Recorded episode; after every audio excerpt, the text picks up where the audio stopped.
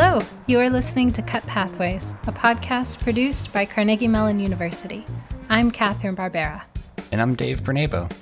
This podcast dives into the university's archive of recorded oral histories to showcase the people that have made Carnegie Mellon what it is. We record the real life memories and perspectives of those who experienced the history of Carnegie Mellon University. And this season, we're looking at Steel City outsiders and the institutional avant garde. Or, or the story of how Oakland, our neighborhood here in Pittsburgh, emerged as an unlikely center for avant garde and experimental arts in the 1970s. So, this season, we are diving into stories about how this happened, as told by the people who were actually there. They're stories about starting something new, about not necessarily having a plan or funding, but finding a way to do it anyway. These are stories about finding belonging and community and forging new creative forms. We were talking about avant garde film. We're talking about punk. We're talking about electronic art. We're talking about how computers changed art and music and arts communities themselves.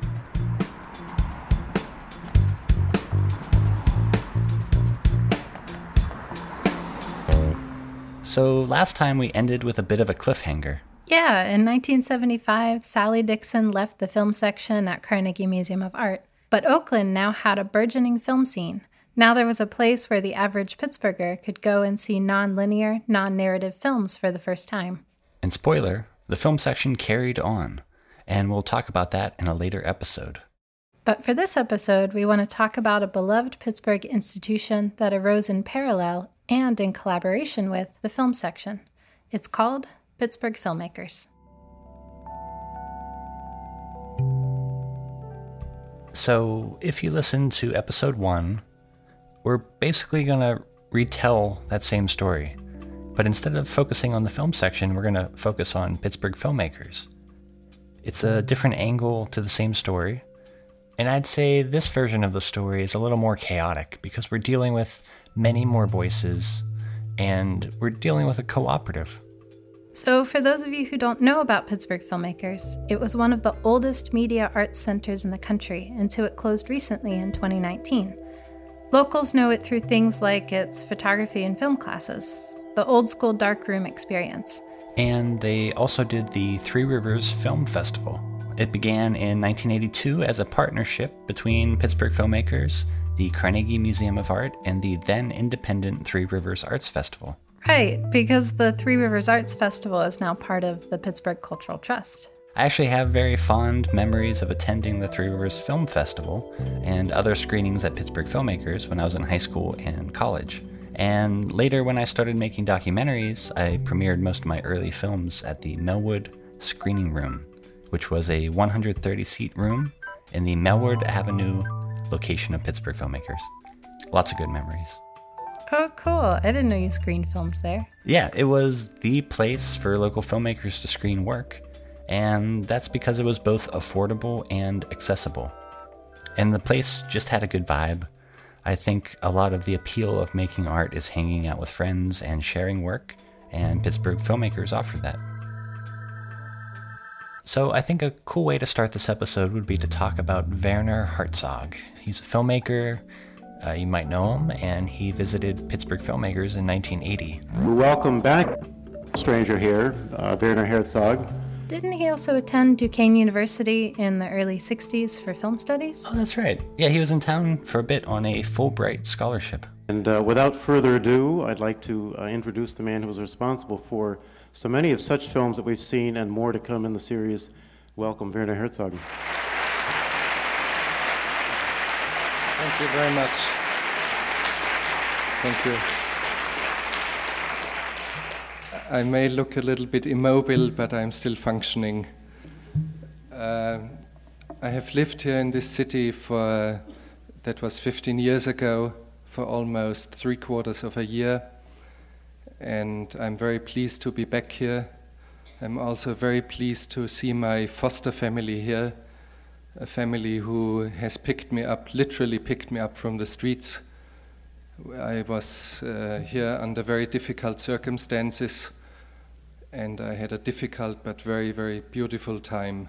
And I'm very pleased that after so many years, I've also found an audience for my films here.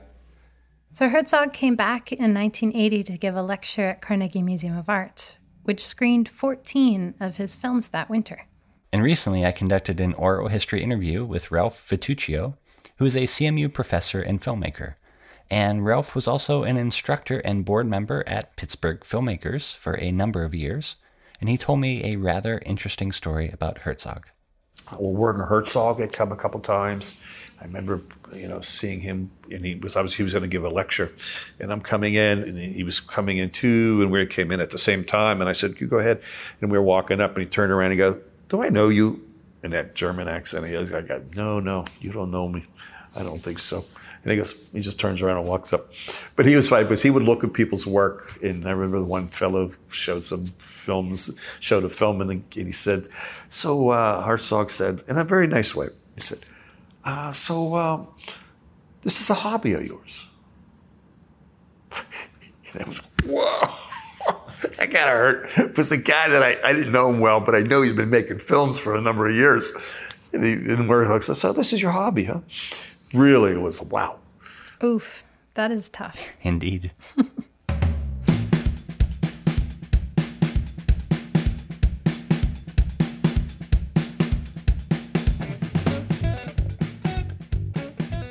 So, before we talk about how Pittsburgh filmmakers began and what it provided, let's briefly take stock of what existed film wise in Pittsburgh in the 1960s.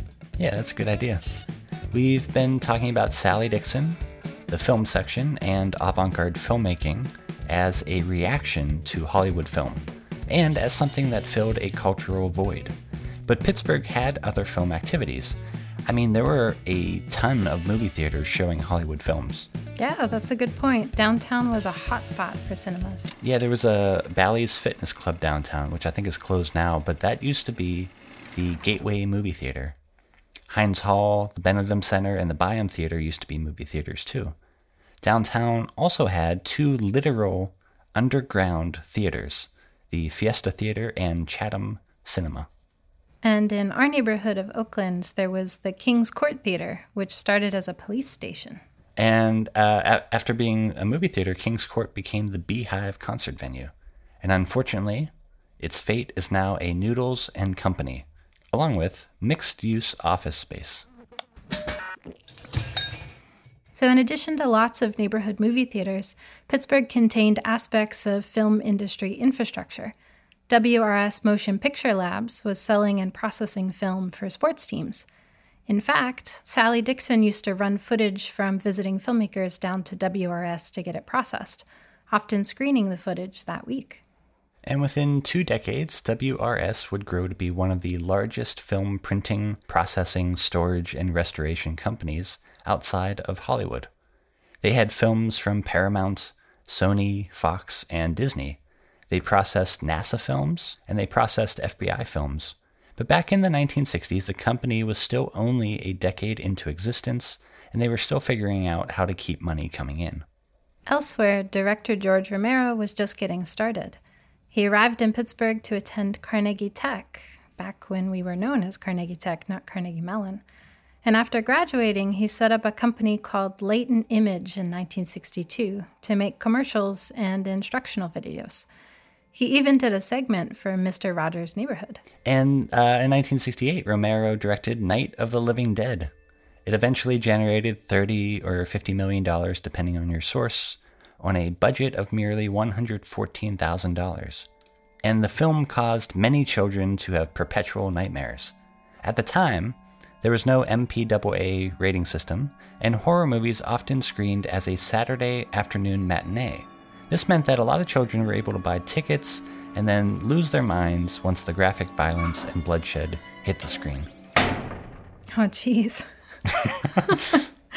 well, just as horrifying, because of a technicality where the distributor didn't copyright the movie, the film is in the public domain, so that 30 to 50 million dollars didn't quite reach George Romero's pocket. So, all this activity is happening in parallel with Sally Dixon, the film section, and our topic for today Pittsburgh filmmakers.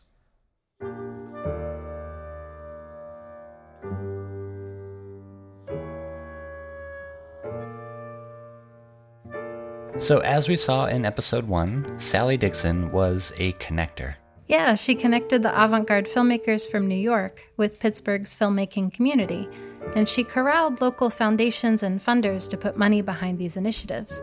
Though not always smooth, there was a marriage of the artist and the institution. And at the macro level, these connections may seem grand or formal, but they often started with a phone call. Here's filmmaker Victor Grauer and the story of how he met Sally. But when I uh, arrived in Pittsburgh, I remember getting a call at my office at Pitt from Sally Dixon, and she somehow found out that I was a new member of the faculty, and she wanted to let me know that Stan Brakhage was going to be coming to um, present his films at her venue, Carnegie Institute. And she was going to give me this whole pitch about how important Brakhage was. But I already knew all about Brakhage, and I'd seen several of his films, and I was uh, very excited about his work. So I was able to tell her that I was very interested. And I definitely went to the screening that Brakhage presented. I met Sally there and she told me about the efforts that she was making with a group of people to get get a film. I don't know if you call it a film club. Uh, uh what eventually became Pittsburgh Filmmakers. Okay. Ben Ogrodnik, assistant professor of art at Del Mar College, joins us again to share analysis from his extensive research on avant garde filmmaking in Pittsburgh. Sally Dixon was one of the key people who co founded Pittsburgh Filmmakers she worked with Charles Glassmeyer and other people in the community like Robert Gaylor, who was another early filmmaker who contributed to the community in, in the late 60s. There, there were a handful of people who put their minds together and decided we need a space where local artists can make their work too. And I volunteered to become part of that. So I became one of the uh, founding members of of Pittsburgh filmmakers, and I wound up on the board of directors fairly early on. Here is Charles Glassmeyer. Um, Charles Glassmeyer, artist, scientist, and teacher. Charles started the Crumbling Wall screening series, and in our conversation, he mentioned that he was really involved in helping Sally draft the proposal for what became the film section and also Pittsburgh filmmakers. At that time, let's see, I was uh, teaching film at the community college. A woman showed up in my class who I hadn't seen before, and it turned out to be Sally Dixon. We uh, we got to talking afterwards, and it turned out that she was involved with the Carnegie Museum, uh, and she wanted to start a, a program in film, showing film and talking about film, and maybe even making film she loved film and she was interested, but she didn't know any of that technical stuff. So uh, she asked me if I would work with her in putting together the proposal, which uh, she wanted to call Pittsburgh Filmmakers. And it would be uh, housed and funded by her organization, I guess. And here's where things get a little less clear. Yeah, in addition to Charles Glassmeyer, there was also Willard Van de Bogart, who started something called the New Cinema Workshop. I spoke with Bob Gaylor, who was a designer at Peter Muller Munk Associates, as well as an artist and filmmaker. Now, Bob was also the initial president of Pittsburgh Filmmakers, and he described the culture of New Cinema Workshop. Will uh, st- was the person who really started the Pittsburgh Independent Filmmakers Incorporated. That was his deal. He had a storefront on Ellsworth Avenue. Yeah, Van de Bogart opened New Cinema Workshop on July 1st, 1968, at 5744 Ellsworth Avenue. It was basically a co op, and they screened films like the controversial I Am Curious Yellow and Jean Luc Godard's Alphaville. It was very low key, and they're all very passionate about it. Uh, Sally Dixon found it interesting and joined it also one she was one of the members and group people in there. So Charles Glassmeyer and Willard Van de Bogart are making things happen. And I think the two of them were the ones who really got everything started. But that their efforts really led nowhere because they couldn't raise the money they needed. And when Sally got involved, which was in the probably around 1969 or 1970, she had very good connections through the uh, institute. In fact, she she had family connections with people at uh, Carnegie Institute. Okay, so one could argue that New Cinema Workshop was a prototype for what became Pittsburgh Filmmakers. It was a community space dedicated to the viewing and making of experimental cinema. The community was there, or at least it was growing, and now the proposal for the film section was in the works. Basically, the short story is I wrote the proposal for Pittsburgh filmmakers. Uh, she and I worked together, of course, and she she approved every word of it when it was, and so uh, we wrote the original proposal and then gave it to Leon Arkus. Leon Arkus was the director of Carnegie Museum of Art from 1969 to 1980. So uh, she gave it the proposal we wrote to him, and he approved it. And so um, we got funded. Which was great because, as Victor Grauer puts it, the problem with getting started with the filmmakers was it was a kind of catch 22 situation where, in order to get funding, we had to be incorporated. And in order to get incorporated, we needed funding. okay? So it was a vicious circle that we couldn't get around until Sally finally came up with a plan where we would be initially funded as part of the uh, film program at Carnegie Institute. So the money was funneled, I guess, through her office, and that enabled us to uh, buy the equipment we needed to get started. Okay. So the proposal requested $89,820, which would cover three years of funding for screenings dealing with the history of film, like how Pittsburgh had the first film only venue called Nickelodeon in 1905. It also covered avant garde cinema and local filmmakers, along with visiting filmmaker lectures. These programs are essentially what became the film section, which we discussed in episode 1. So Sally secured a commitment for the film section from the Allegheny Foundation via Richard Mellon Scaife, and soon she made plans to essentially expand the program, to create a new version of what the new cinema workshop aimed to be a filmmaking co op. Yeah, these were exciting times. In the Carnegie Museum of Art archives, there's a letter that Sally wrote to filmmaker Jonas Mekas on April 8, 1970 that expresses excitement for possible funding for a workshop co op in the basement of the building dedicated to filmmaking. This letter was sent one week after Mekas presented the first guest lecture and screening at the film section, so things were moving quickly. Mm-hmm. And so the film section evolved into uh, monthly screenings of movies at the museum. That be- became a whole sort of separate thing and the filmmakers was a group of uh, usually younger people. I was, I don't know, in my 30s in those days, I guess. That organization was interested in making films, in the process of um, funding and, and learning how to edit, learning the principles uh, of uh, a good film.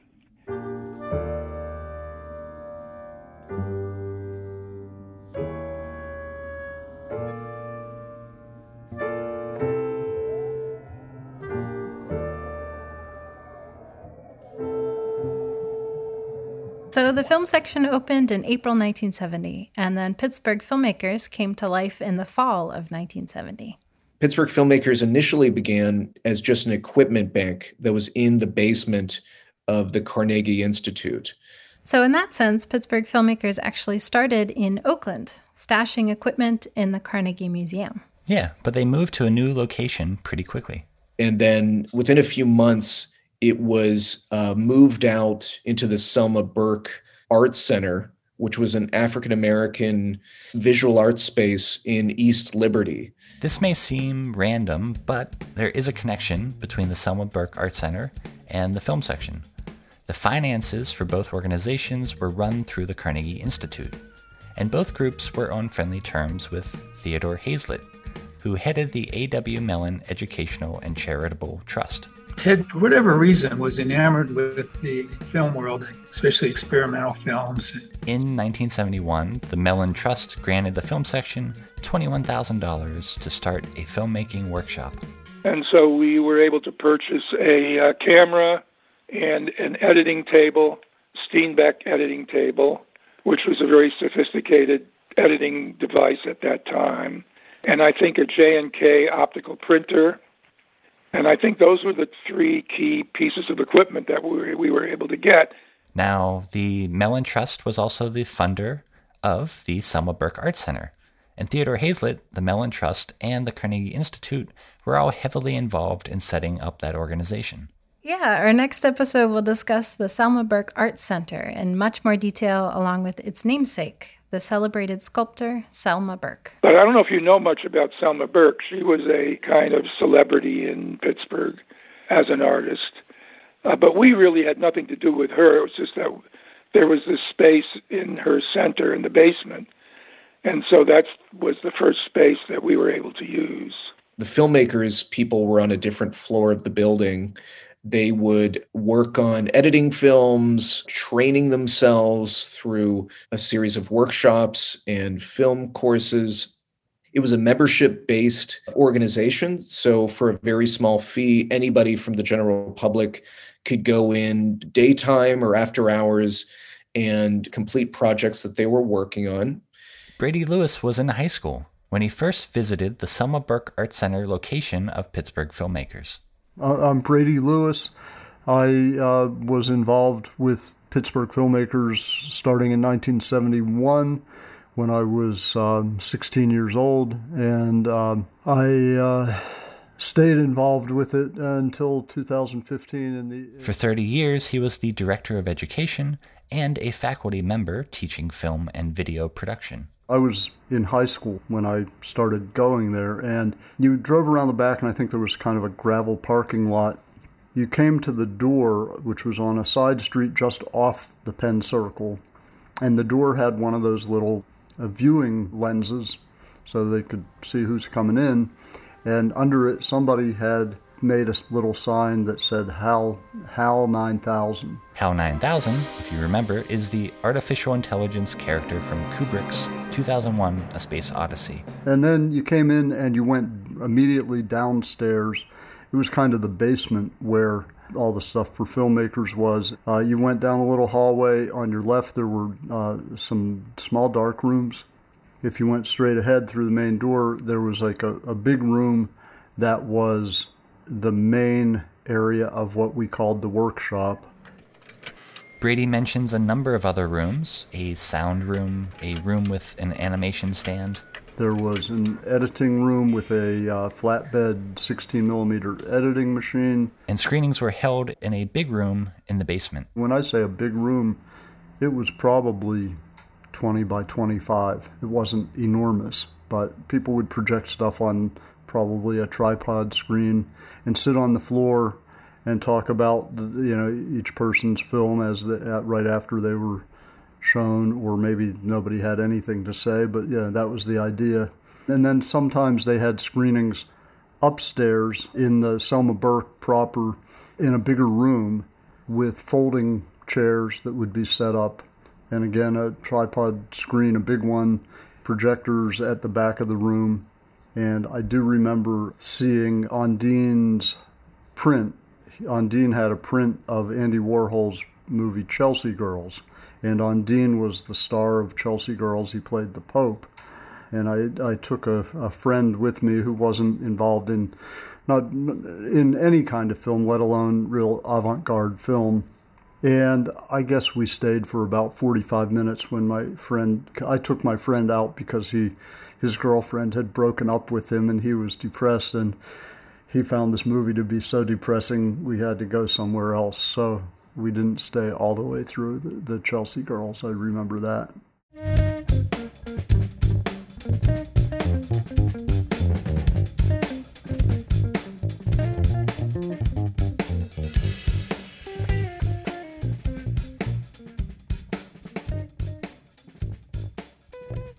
So, what did these early years at Pittsburgh Filmmakers look like? Mm, classes, screenings, lectures, Let's check back in with Ben Ogrodnik and Victor Grauer. Sally Dixon taught courses at Pittsburgh Filmmakers. She taught a class called Creative Vision, which was all about thinking like an artist behind the camera. Sally Dixon used Pittsburgh filmmakers as like a hands-on training ground so that people who attended her programs at the museum could maybe extend their curiosity and become artists themselves. So there was a lot of collaboration between Pittsburgh filmmakers and Carnegie Museum of Art film section. So very often a visiting artist would come and present his work at both places. Uh, so someone who would present at uh, Sally's series at Carnegie Institute, then in that maybe the next night would come to Pittsburgh Filmmakers and give a program at Pittsburgh Filmmakers. Was was there a difference in uh, tone or level of discussion between the film section and the filmmakers, Pittsburgh Filmmakers screenings? No, not really. Uh, both of them, both were very informal. Hmm. Both went on for a long time. I mean, that was one of the problems because these people really love to talk. And so you would have these programs that would start at 8 o'clock and go on well after 11 o'clock at night. Uh, and the difference is, I think, that at Carnegie Institute, they had to close down, I think, at 11, whereas Pittsburgh filmmakers, we could continue indefinitely until midnight sometimes. Yeah, it got to be pretty exhausting, you know.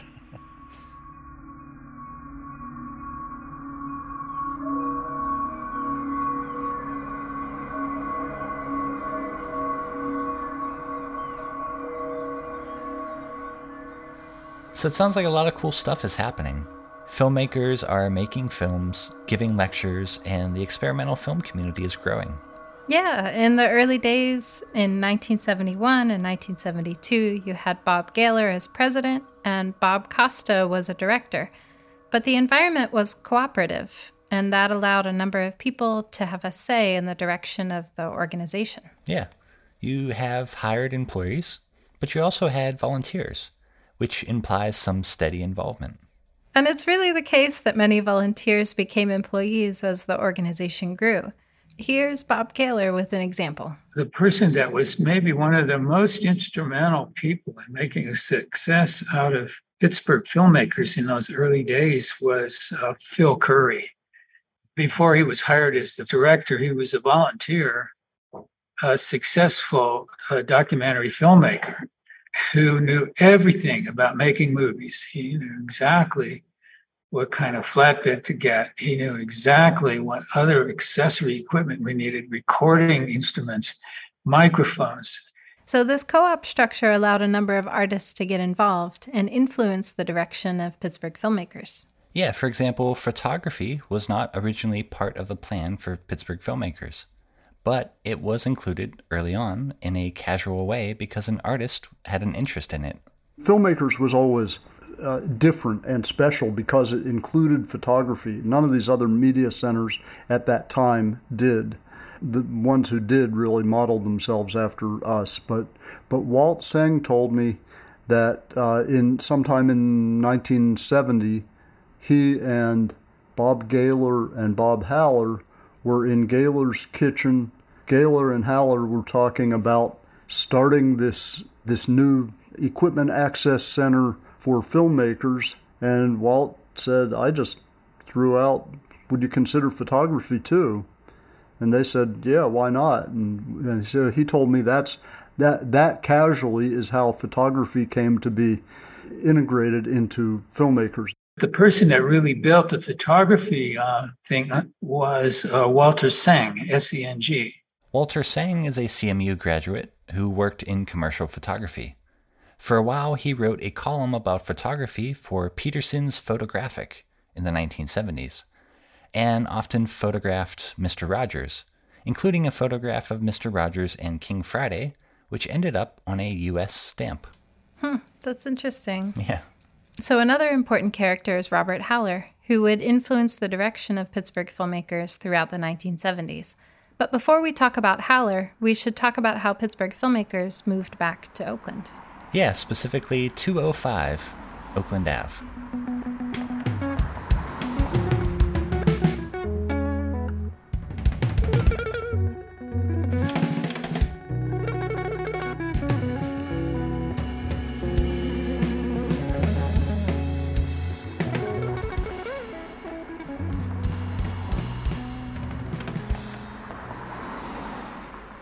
we, I think we were given a signal that we couldn't stay in the basement there. You know, Selma wanted her space. She wanted that whole building here. And uh, so I, I worked with uh, Ted Hazlett again. Uh, Ted has strings everywhere through his boss, who has immense strings at the time, like Jim Mellon, I guess it was. He said, Well, you know, there is a space on Oakland Avenue, maybe. So Ted and I went over and looked at it. I said, This would be excellent. The only trouble was it was like a, a walk upstairs all the way up. They didn't have any ADA stuff then. So I said, Great. And so he scored the lease for us and we signed up for it. There is a little more background on how Bob Gaylor found out about the building. Here is Victor Grauer, who, if you remember, was also a professor at the University of Pittsburgh at the time. The big move we made was from the Selma Burke Arts Center to the um, facility that we had uh, on Oakland Avenue. And I was partly responsible for that because, as a member of the faculty at Pitt, I got wind of this arrangement that had been made with an organization called People's Oakland. And People's Oakland was trying very hard to get the university to pay attention to local organizations. And they worked out an arrangement with Pitt that there was at least one building, there may have been more buildings, but there was this one building that was owned by Pitt that Pitt wasn't really doing anything with. That was a facility that was going to be turned over to People's Oakland as part of this arrangement. But the problem was that People's Oakland, and I got wind of this as a member of the faculty at Pitt, People's Oakland was never able to raise any money to do anything with that space. And the space was a kind of a mess. It had been a, a restaurant and it, it had been neglected for a long time. And I knew that we were going to be getting some money through this arrangement with Carnegie Institute. And so I reported this to Sally and to Bob Gaylor, who was president of filmmakers at, at that time. I suggested that they look into this building because uh, it was available. You know, Pittsburgh Filmmakers is a community organization, so uh, it was eligible to take advantage of this uh, space.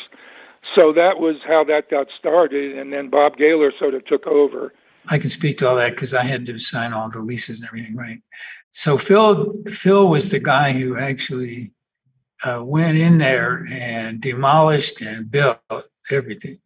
Bob Gaylor is talking about Phil Curry, the second director of Pittsburgh Filmmakers. And all of us jumped in and helped. We got some money from Mellon to uh, do some remodeling work. We raised something like $40,000 and did this construction over a period of um, over a year. And so we built, you know, editing rooms. We had three editing rooms. Building dark rooms and building classrooms and putting in all the infrastructure, putting in uh, heating, no air conditioning, building a gallery. We purchased a optical printer so we could print images onto film or, or reprint films optically and stretch them out into slow motion or change their formatting and all kinds of stuff. Actually, I did a I did an optical print for Hollis Frampton myself, and so that was all built into the new Oakland Avenue facility, primarily by volunteers, but with Phil leading the charge and working weekends and nights and everything. He was amazing. He never got proper thank you for it publicly. Most of the people who worked on that were filmmakers and photographers, artists who were had an interest in wanting to see this come to fruition. There were some professional plumbers and electricians brought in, I know. Some of the artists uh, had real skills, carpentry skills, and that kind of stuff too. We were about maybe two thirds of the way done. It was really down to sanding the floors and painting the walls and stuff. And that Phil had got uh, some major project or two and had to uh, be on his way. With Phil Curry leaving, the organization needed a new executive director. Sally Dixon was really gung ho for Bob Haller. Charles Glassmeyer remembers Bob Haller when he was a young student at Pittsburgh Filmmakers. Bob Haller was a student when when we first met. He was very interested in film. Uh, he was no expert at the time we we got together. I mean, God bless him, but he just blossomed over the next couple of years. Once Sally saw what he could do, uh, she uh, she just kind of let him run, and he was very good. He was a very good operator. So Bob Haller was hired as the executive director of Pittsburgh Filmmakers in 1973. And by the way, Bob was in there volunteering and helping, you know, hammer and crowbar and everything all the way. And he picked up the ball and very heroically kind of kept going with the building of it and everything. So, and then uh, Bob Haller took over. I mean, he he just he really made it happen. I mean, he was there every day he figured out how to do it. I mean, he didn't have any experience with carpentry or anything like that, but he was hard at work um, working on this project. Brady Lewis was one of those volunteers that Bob Haller roped in. Well, I was 18 too, because that's how old I was when Haller asked me if I would um, help him install the furnaces in the new place on Oakland Avenue and I told him I knew nothing about furnaces or ductwork or anything, and he said, "Yeah, neither do I. We'll figure it out." And it'd probably be a three-day job, and that that took about a month to do that job. The two of us not knowing what we were doing. We said volunteers, but Brady was paid a bit of money. I mean, I thought I was making good money, but it was probably a dollar sixty-five an hour when I started, and maybe three dollars an hour when I stopped and so we were able to move into this uh, much more extensive and interesting facility.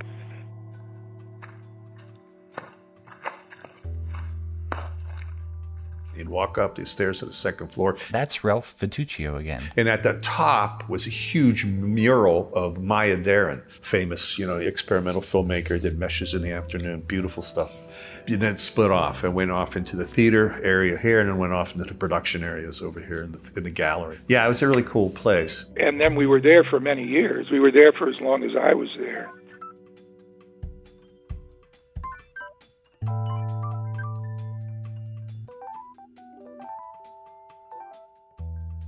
All right, so after all that work, opening night arrived on March 6th, 1975.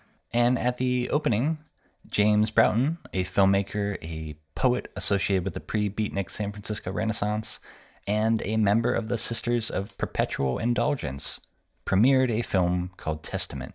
Yeah, Testament is a 20 minute self portrait that Broughton narrates, taking the viewer through a dreamlike depiction of his life. Yeah, it's a playful film mysterious, self effacing, erotic. And there's a bit of slapstick and an homage to early cinema's interest in displaying magic through quick edits. It's uh, actually quite a lovely film. Yeah, avant garde cinema historian P. Adams Sitney called it one of the most remarkable films ever produced within the American independent cinema. But everyone I spoke with remembered Pittsburgh filmmakers' opening night in Oakland less for what it screened and more for the accomplishment that that night represented. For those of us who had been there working on it, the big deal was that we were opening to the public with this facility with uh, for uh, the first screening. We had an important artist, James Broughton, and that was a big deal. But the focus was really more on the fact that it was a big party and we were opening to the public.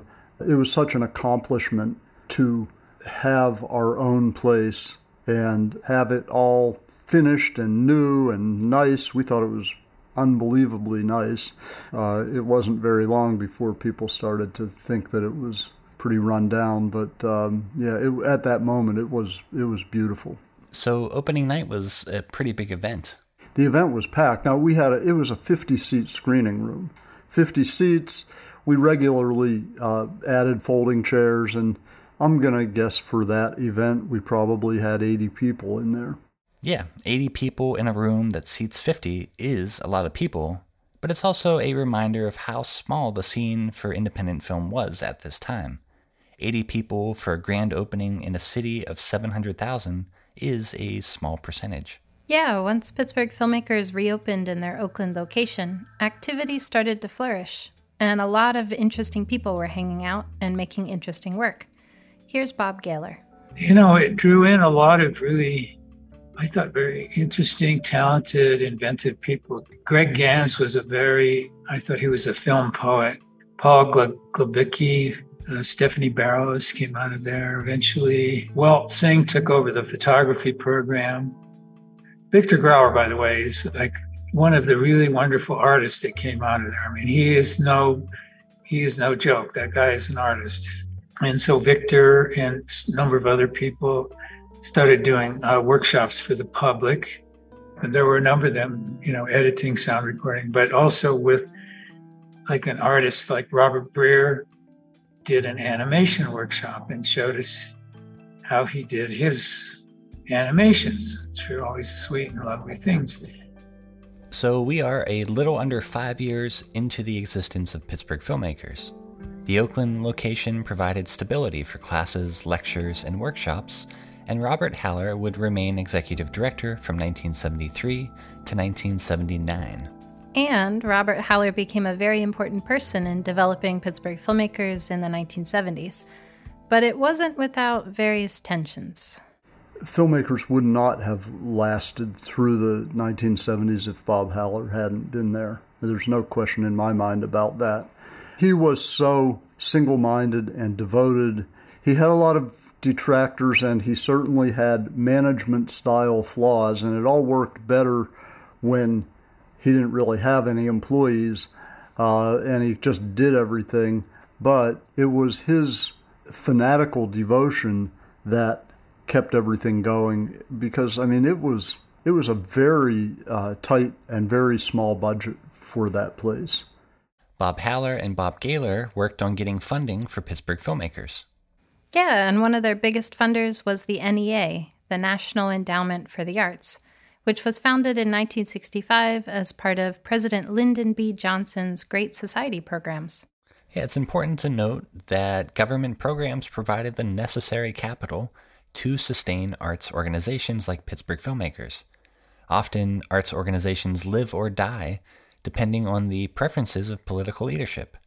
Remember, we are talking about the 1970s.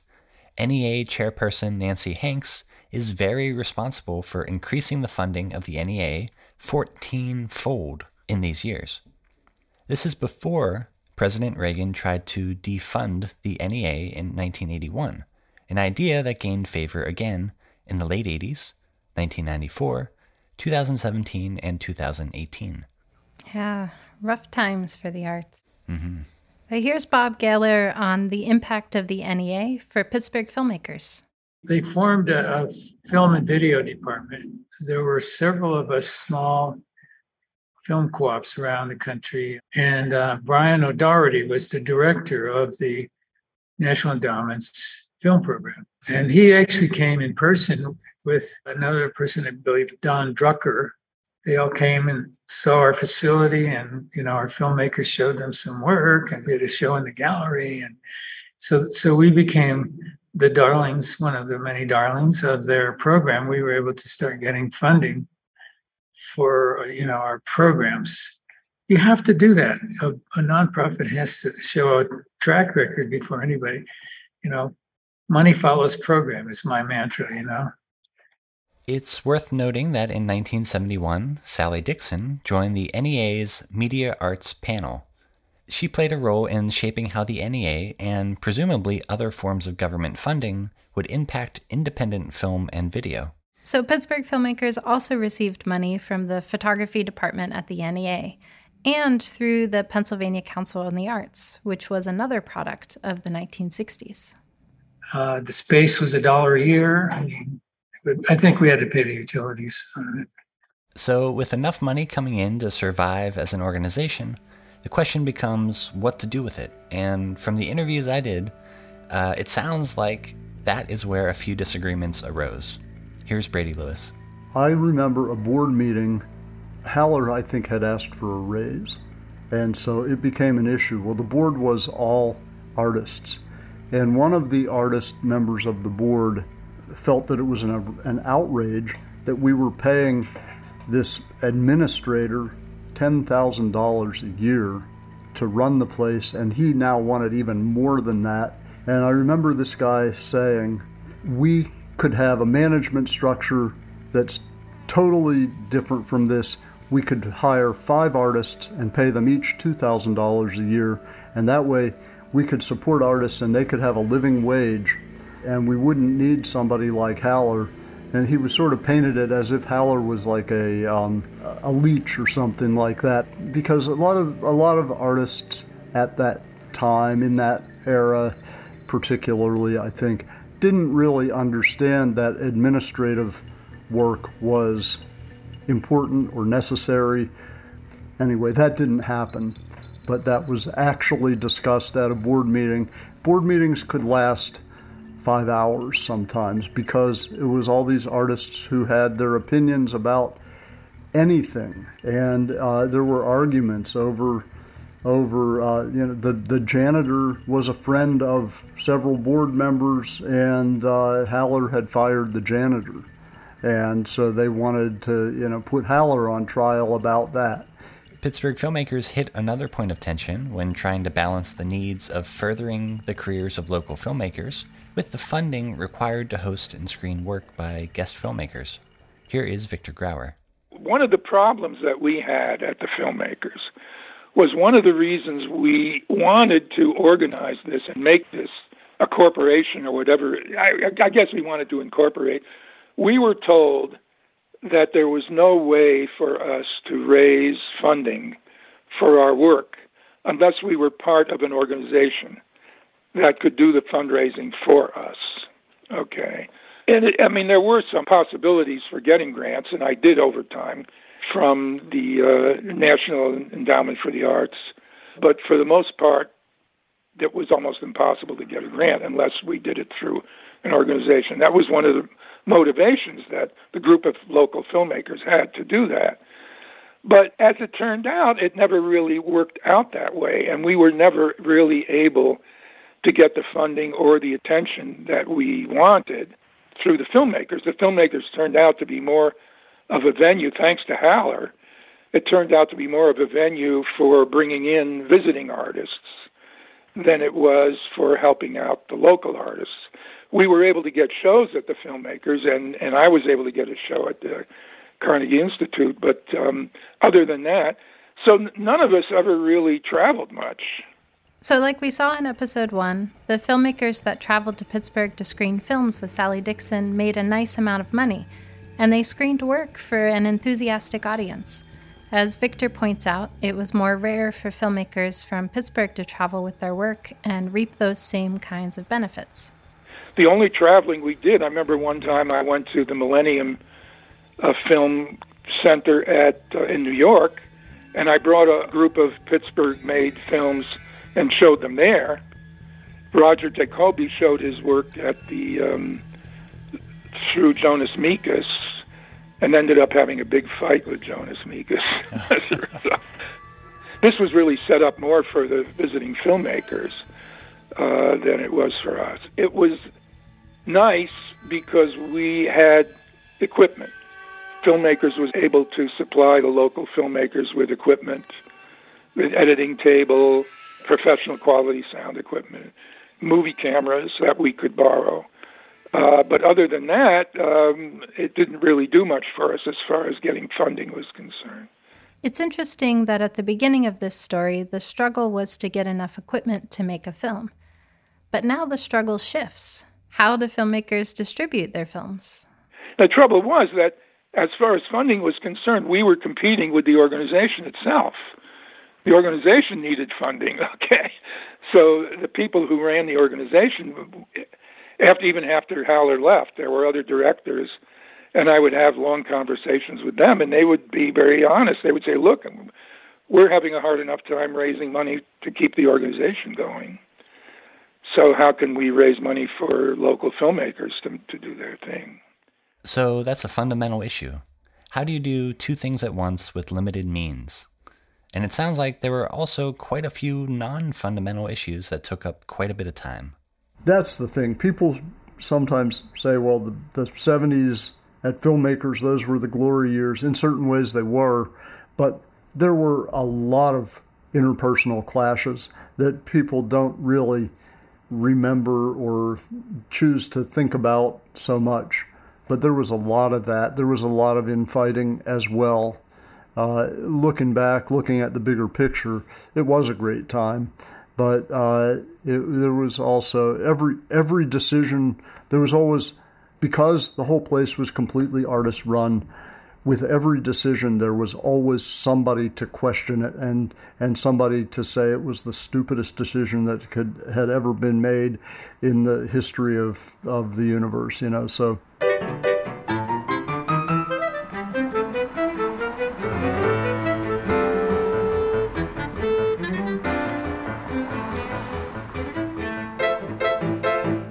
So, despite tensions, the 1970s introduced a number of interesting and important ideas to Pittsburgh filmmakers.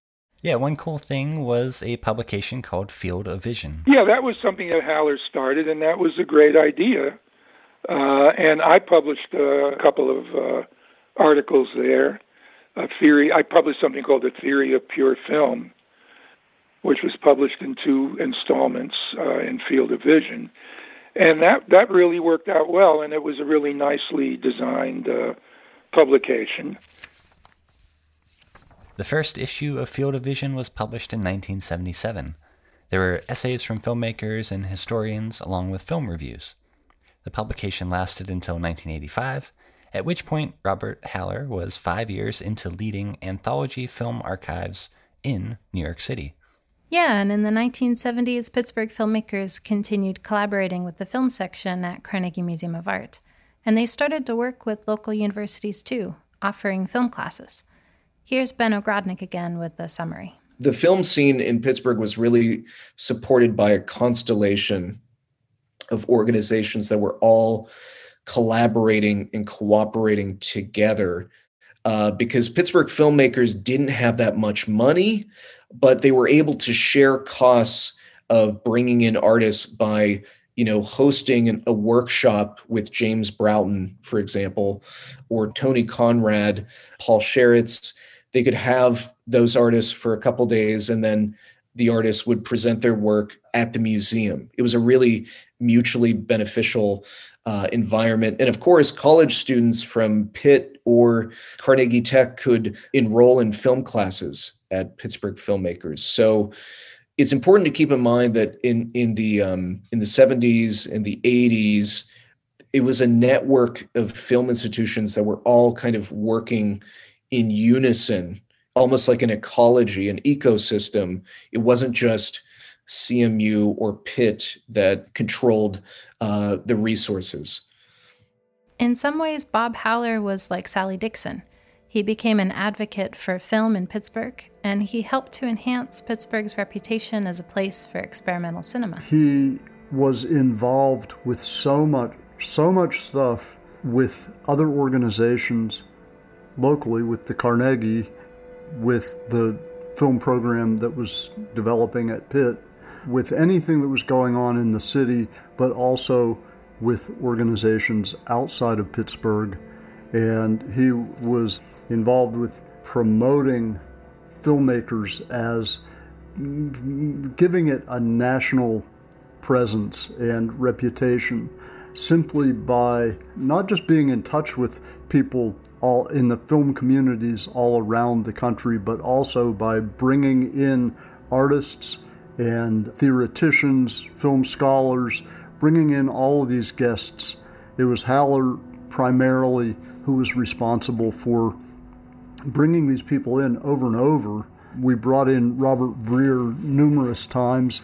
He, he did shows at the museum and at filmmakers, and he taught workshops at filmmakers. Haller, in particular, brought in scholars like P. Adams Sitney, Annette Michelson. They would come in and lecture. He did a lot, and he kind of put us on the map. At the time, a lot of it was unappreciated by people who were right there and weren't really looking at a bigger picture.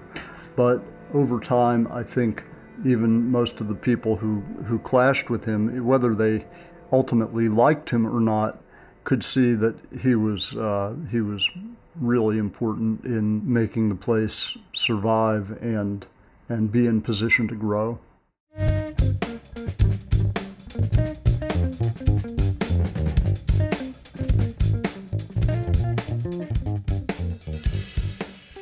So, Pittsburgh filmmakers in the 1970s. Uh, there's so many more stories to tell, and we'll tell a few more in a later episode. Yeah, and our listeners might be interested in one of the sources that we used as research for this season. In 2005, Bob Haller published a book called Crossroads Avant Garde Film in Pittsburgh in the 1970s, which details his time in the city.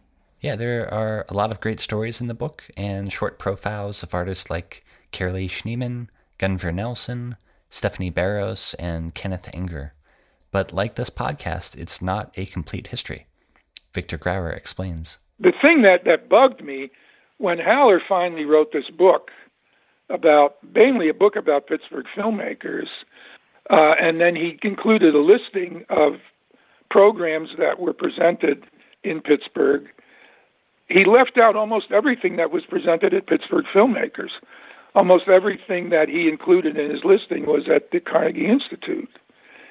And when I asked him about it, he said that oh, he lost his records for for uh, what what happened at Pittsburgh Filmmakers, and I I guess I had no choice but to believe him. I don't think he would have left it out deliberately, because these were programs that he organized himself. But in his book, it's very misleading, because it gives the impression that everything happened at uh, at Carnegie Institute, whereas actually a lot happened at the filmmakers.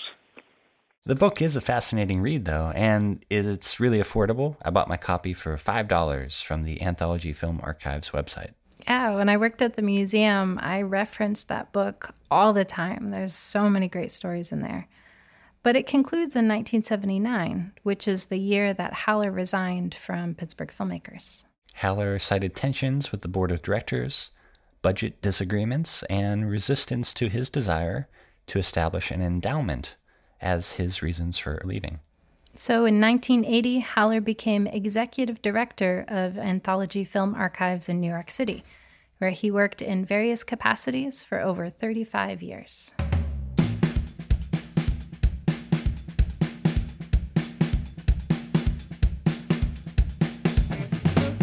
So thank you for listening to Cut Pathways. Next time, we'll look at an arts organization across town in East Liberty and its connections to Oakland. The Selma Burke Art Center was a home for many art forms. It was dance, pottery, lectures, and performance. And we'll dive deeper into the conversation on the way that arts organizations and institutions interact. So, this episode was written by Catherine and Dave. And Dave made all the sounds, along with music from the band Waterer and the ensemble Nat 28. Also, thank you to Stephen Haynes, who, through conversation, provided additional information on the history of Pittsburgh filmmakers.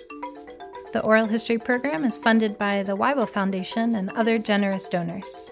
If you want to help us continue preserving stories like this, consider making a donation to the Oral History program at library.cmu.edu slash oral history.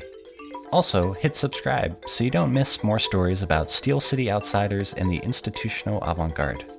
And if you like the podcast, consider leaving us a review. Let us know what you think. See you next time.